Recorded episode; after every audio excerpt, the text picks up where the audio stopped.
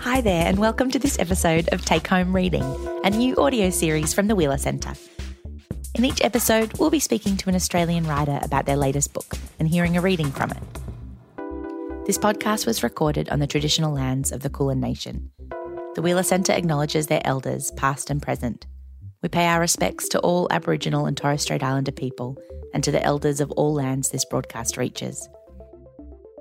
I'm Stella Charles and I work in the programming team at the Wheeler Centre. Usually I host our monthly reading series, The Next Big Thing, but since we haven't been able to gather together for a few months now, we thought we'd bring these readings to you instead. Today I'm talking to Craig Silvey. Craig is an author and screenwriter from Fremantle, Western Australia. His critically acclaimed debut novel, Rhubarb, was published in 2004.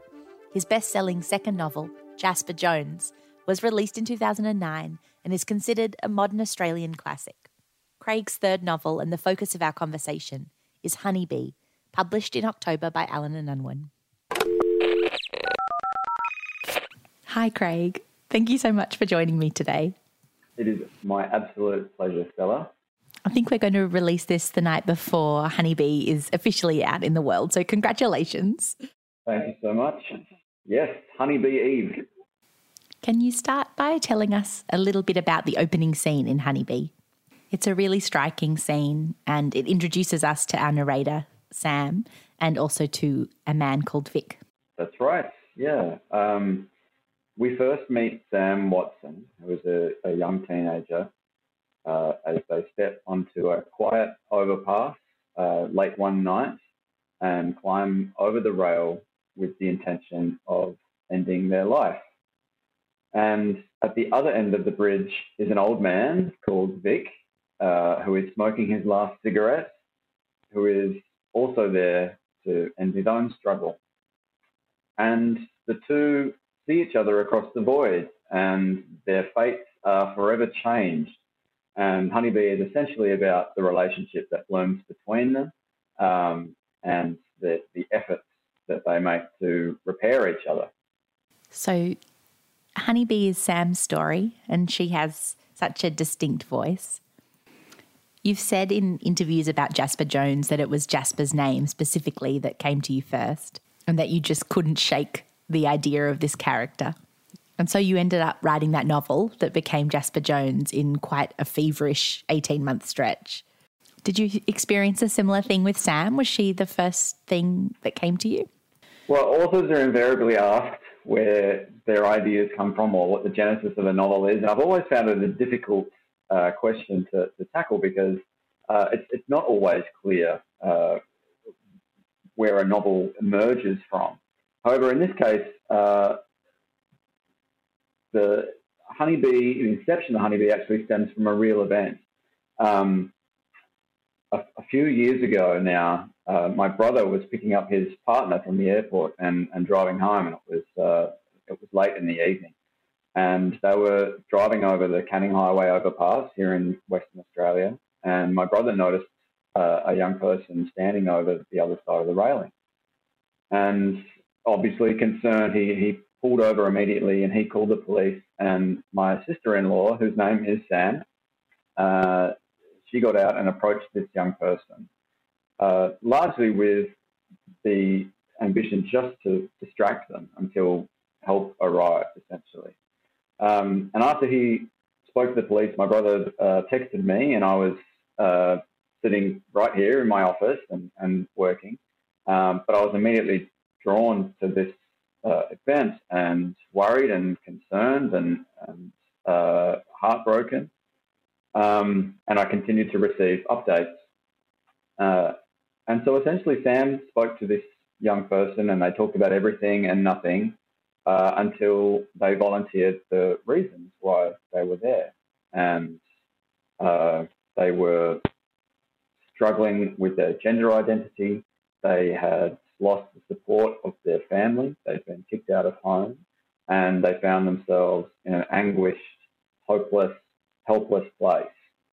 Um, and so they connected uh, up there on, on, the overpass until they were more or less kind of interrupted by the police and an, an ambulance.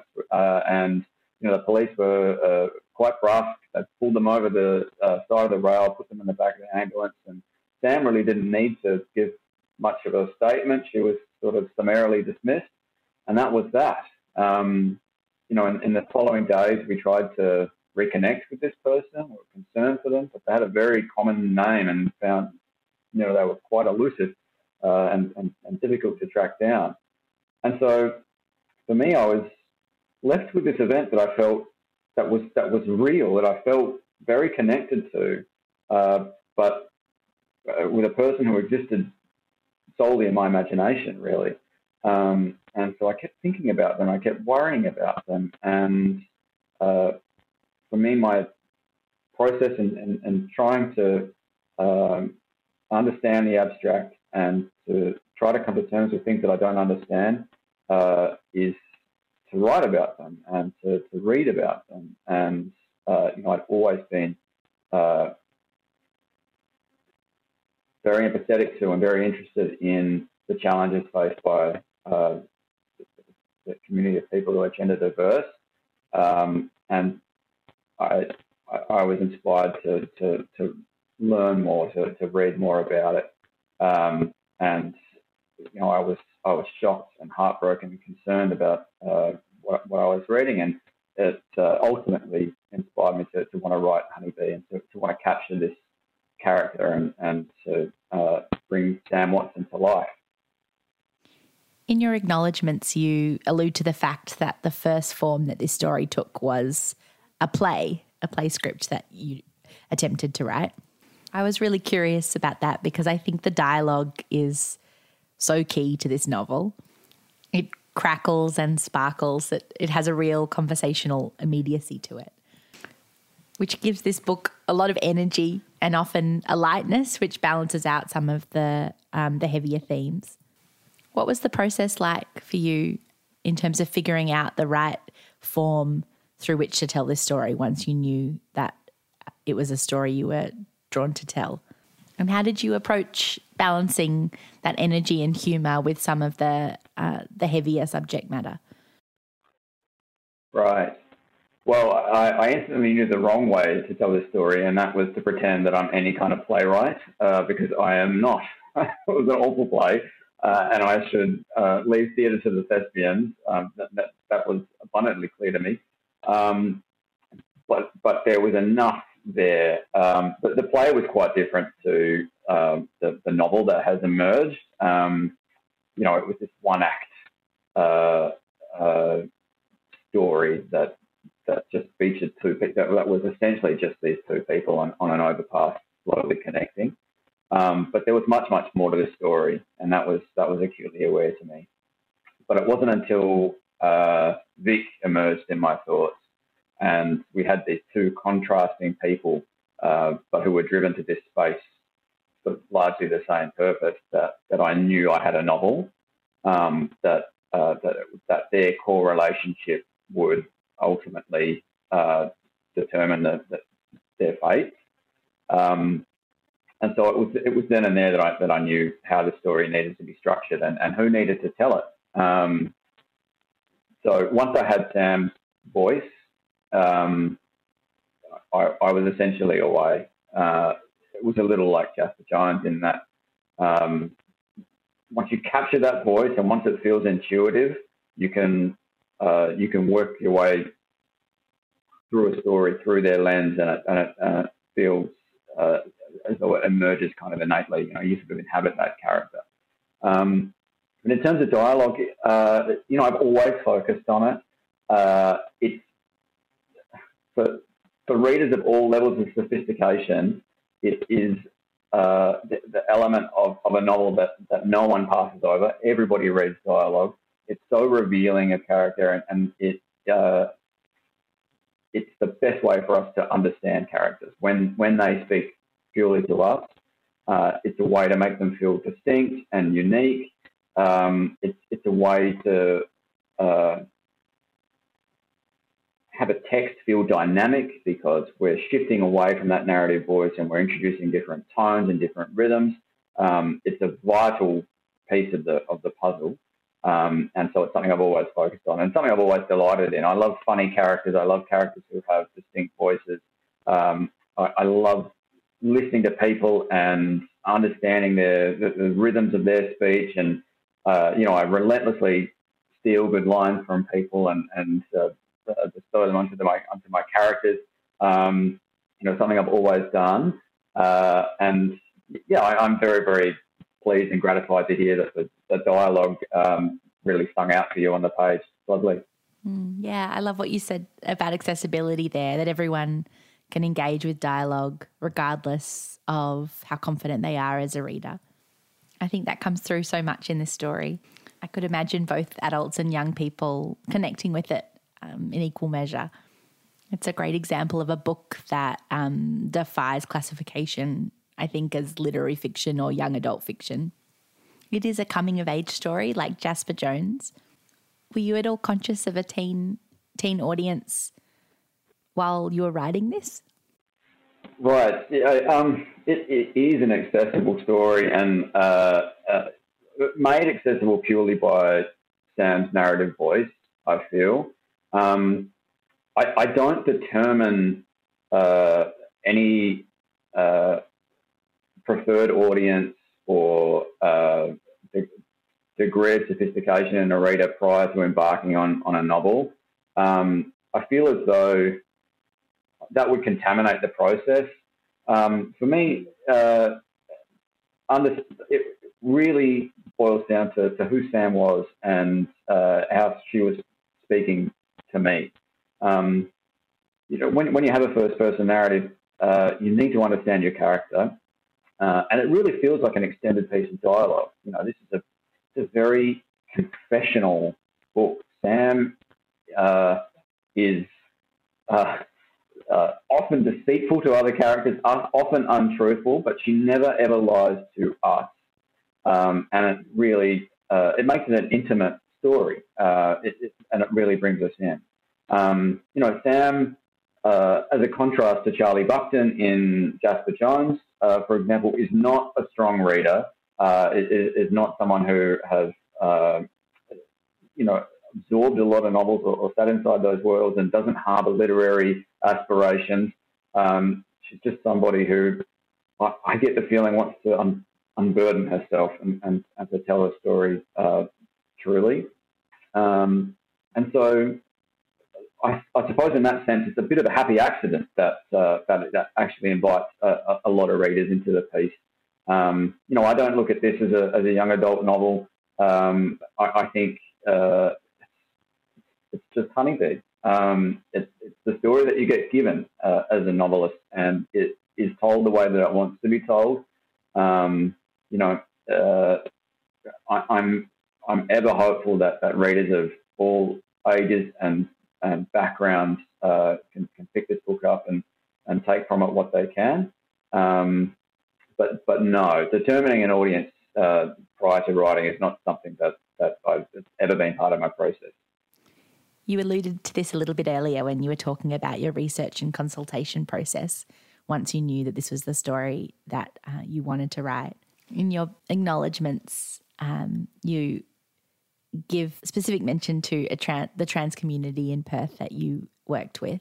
Can you talk a little bit about that process? Right. Well, look, I'm acutely aware uh, that Sam's story is not my lived experience. Uh, and it's always been uh, very, very important to me uh, that uh, I approach such a proposition from uh, with a process that is sensitive, respectful, and uh, consultative. Um, so for me, my process in writing Honeybee was to listen and to learn and to research and to understand my subject to uh, as best I could in order for me to uh, authentically articulate um, uh, an experience that is so far removed from my own. So, you know, I, I read countless testimonies. Uh, I, um, I, I, I, read books. I uh, haunted internet forums. Uh, but most of all, I, I connected with and interviewed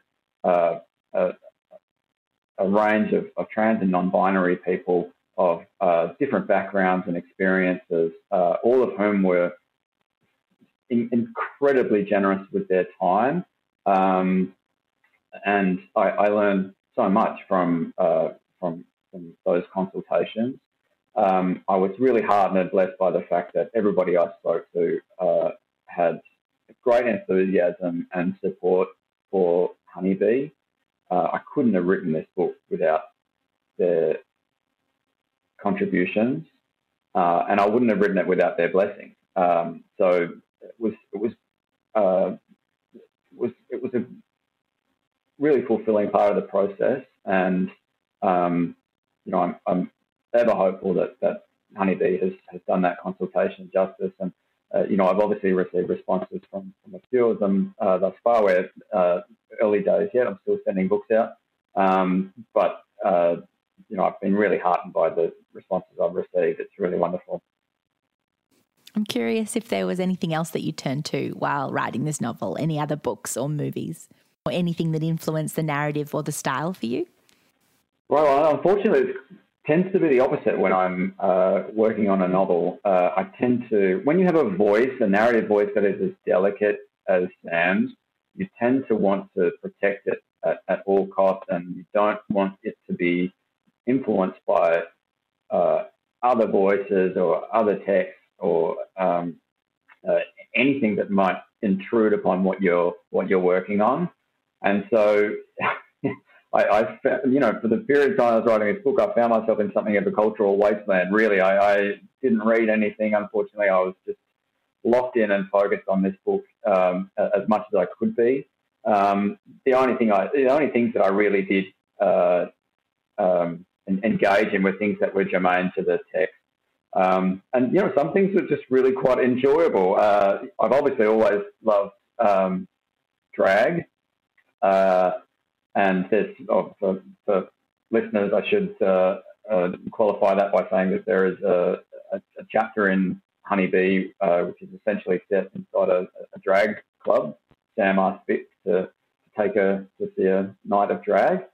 Um, and, uh, you know, I, I wanted to encapsulate local West Australian Perth drag in uh, in in all its unique glory. Uh, and so I was fortunate enough to have a, a local guide called Skyscraper um, who uh, dragged me through the world of Perth drag, and uh, you know I uh, attempted uh, attended numerous drag events and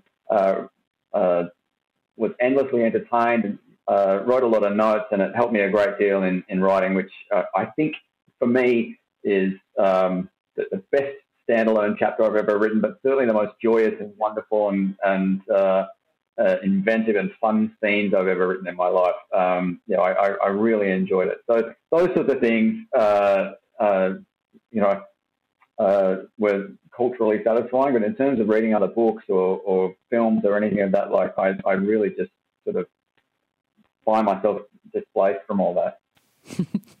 yeah, it's a really fun chapter. I really enjoyed reading it too. Oh, I'm pleased. I'm pleased to hear that. Oh, sorry. I just wanted to add that it was uh, it was more difficult than I thought coming up with uh, new drag names. Um, you know, but it was a lot. Of, it was a lot of fun coming up with them. And when I when I came up with uh, uh my my favorite drag name, who became a very very uh, critical character in uh, in Honeybee, um, that name being Fella Fitzgerald I was over the moon. I was very happy to come up with that. Um, so hopefully someone adopts it maybe and brings it to life. yeah, take a week off after coming up with that. It's pretty good. You live in Perth, and Honeybee is a very Perth novel as well, which I really loved. You've been out of lockdown for a few months now compared to those of us in Melbourne, but uh, earlier this year, while you were in lockdown, I'm curious what kinds of things uh, books or otherwise, held your attention? Or did you take comfort in reading anything in particular? Yeah, so I mean, look, I've been busy, but I've been fortunate in that I've been able to, to pick up fiction again.